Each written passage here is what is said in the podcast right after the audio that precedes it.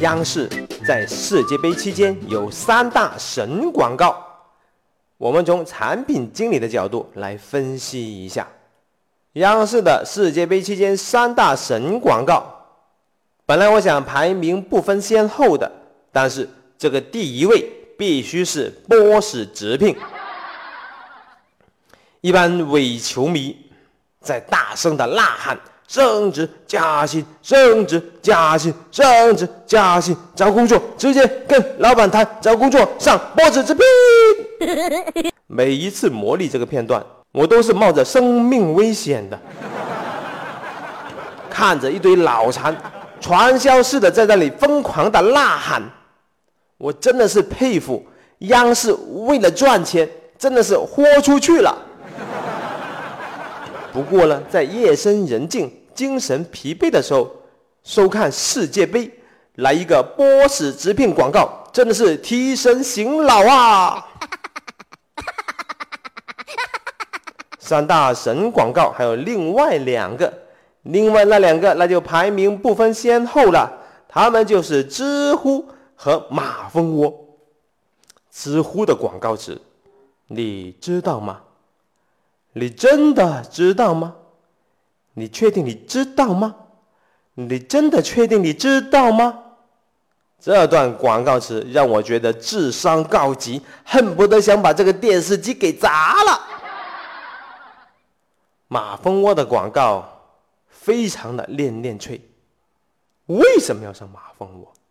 为什么要上马蜂窝？连续问了 n 次，我急死了。恨不得想塞一本《十万个为什么》给他看看。接下来，我们从产品经理的角度来看一下这三个产品的卖点：波士直聘、知乎和马蜂窝，他们的卖点是什么呢？波士直聘最大的卖点，那就是它跳开了 HR 这个环节，打破了传统的招聘模式。对于应聘者来说，他可以直接面对关键人物，这个关键人物就是 boss。这个 boss 可以是企业的老板，也可以是应聘岗位的直接领导。对于企业来说，企业的老板和直接领导可以直接面对应聘者，挑选他认为合适的员工，可以提升招聘的效果和效率。可惜的是，boss 直聘这个广告。并没有能让广告的受众了解到波士直聘是对传统招聘模式的一种颠覆。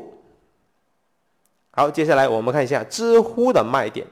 知乎它的定位就是高级的、高大上的问答社区，在知乎可以找到百度不到的答案。当然，广告词你不能说我们比百度更牛逼。知乎这个广告。从头到尾一直在问你，你知道吗？你知道吗？你知道吗？这个广告这么强调“知道”这两个字，难道你不知道百度有个产品叫做“百度知道”吗？你是不是在变相为百度在做广告呢？马蜂窝，马蜂窝的卖点，相对于它的竞争对手来说，它有丰富的旅游攻略。它的竞争对手，比方说途牛、飞猪、去哪儿、携程等等这样的一些网站，他们以销售旅游产品为主，当然也有一些攻略，但是攻略并不多。而马蜂窝本身就是一个旅游的旅游网、旅游攻略的一个集中地。旅游之前先上马蜂窝，为什么要先上马蜂窝呢？为什么呢？为什么呢？问了很多次，都没有能正面的答出。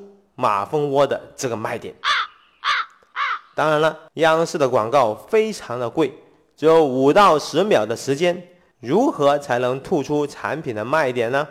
这将十分的考验广告的设计者以及产品经理的能力。嗯，这些广告似乎都忽略了一个事情，那就是热点广告的二轮发酵效应。只要广告跟以下的关键字相关，比方说央视、世界杯、春晚、中国好声音、中国好歌声、我是歌手歌手这样的一些关键字相关的这些广告，这些特殊的广告不仅仅是广告，它还会引发社会舆论、社会热议，引起二轮的发酵效应。嗯，央视的这三个神广告，在互联网里面引起了很多的吐槽。比方说波士直聘这个广告，它的槽点就特别厉害。作为普通民众来说，他看这个广告觉得非常的脑残，进而他会进一步的认为，谁用这个波士直聘谁脑残。而作为企业的老板来说，他看了这个广告，他会觉得来自波士直聘的这些应聘者，每一个都是如狼似虎的，进了这些老板就不会想和波士直聘合作。不知道是因为波士直聘的槽点实在是太多了，还是央视提高了对广告质量的要求。原来波士直聘的这种咆哮式、疯狂式的广告已经被撤换了。知乎本来是高大上的、优雅的问答社区，但是他这种不断的重复的提问方式，让知乎降级。马蜂窝反复的问为什么。让观众觉得自己很弱智。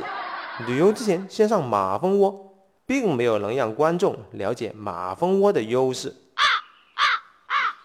要做好一个五到十五秒的广告，确实是真的不容易。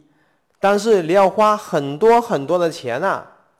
花了这么多钱，哪怕很不容易，也要认真的把它做好。嗯，一个广告要做到有口碑，并且是有效果，是相当。不容易的，简单和重复让广告词入脑，成为了很多广告的首选。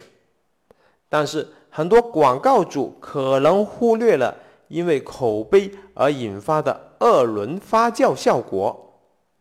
如果一个广告的口碑很烂，引发了互联网的一片吐槽，这个广告起到的效果那就是花了很多钱，还损失了很多的用户。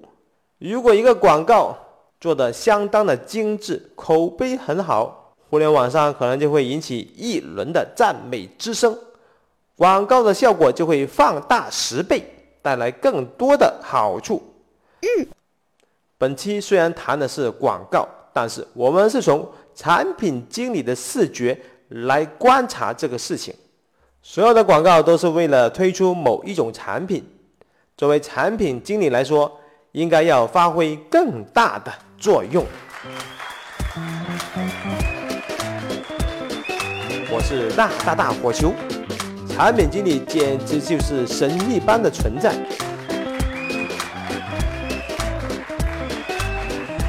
本期的案例和点评纯属一家之言，如有采纳，后果自负。感觉不错的话，一定要点一个赞哟！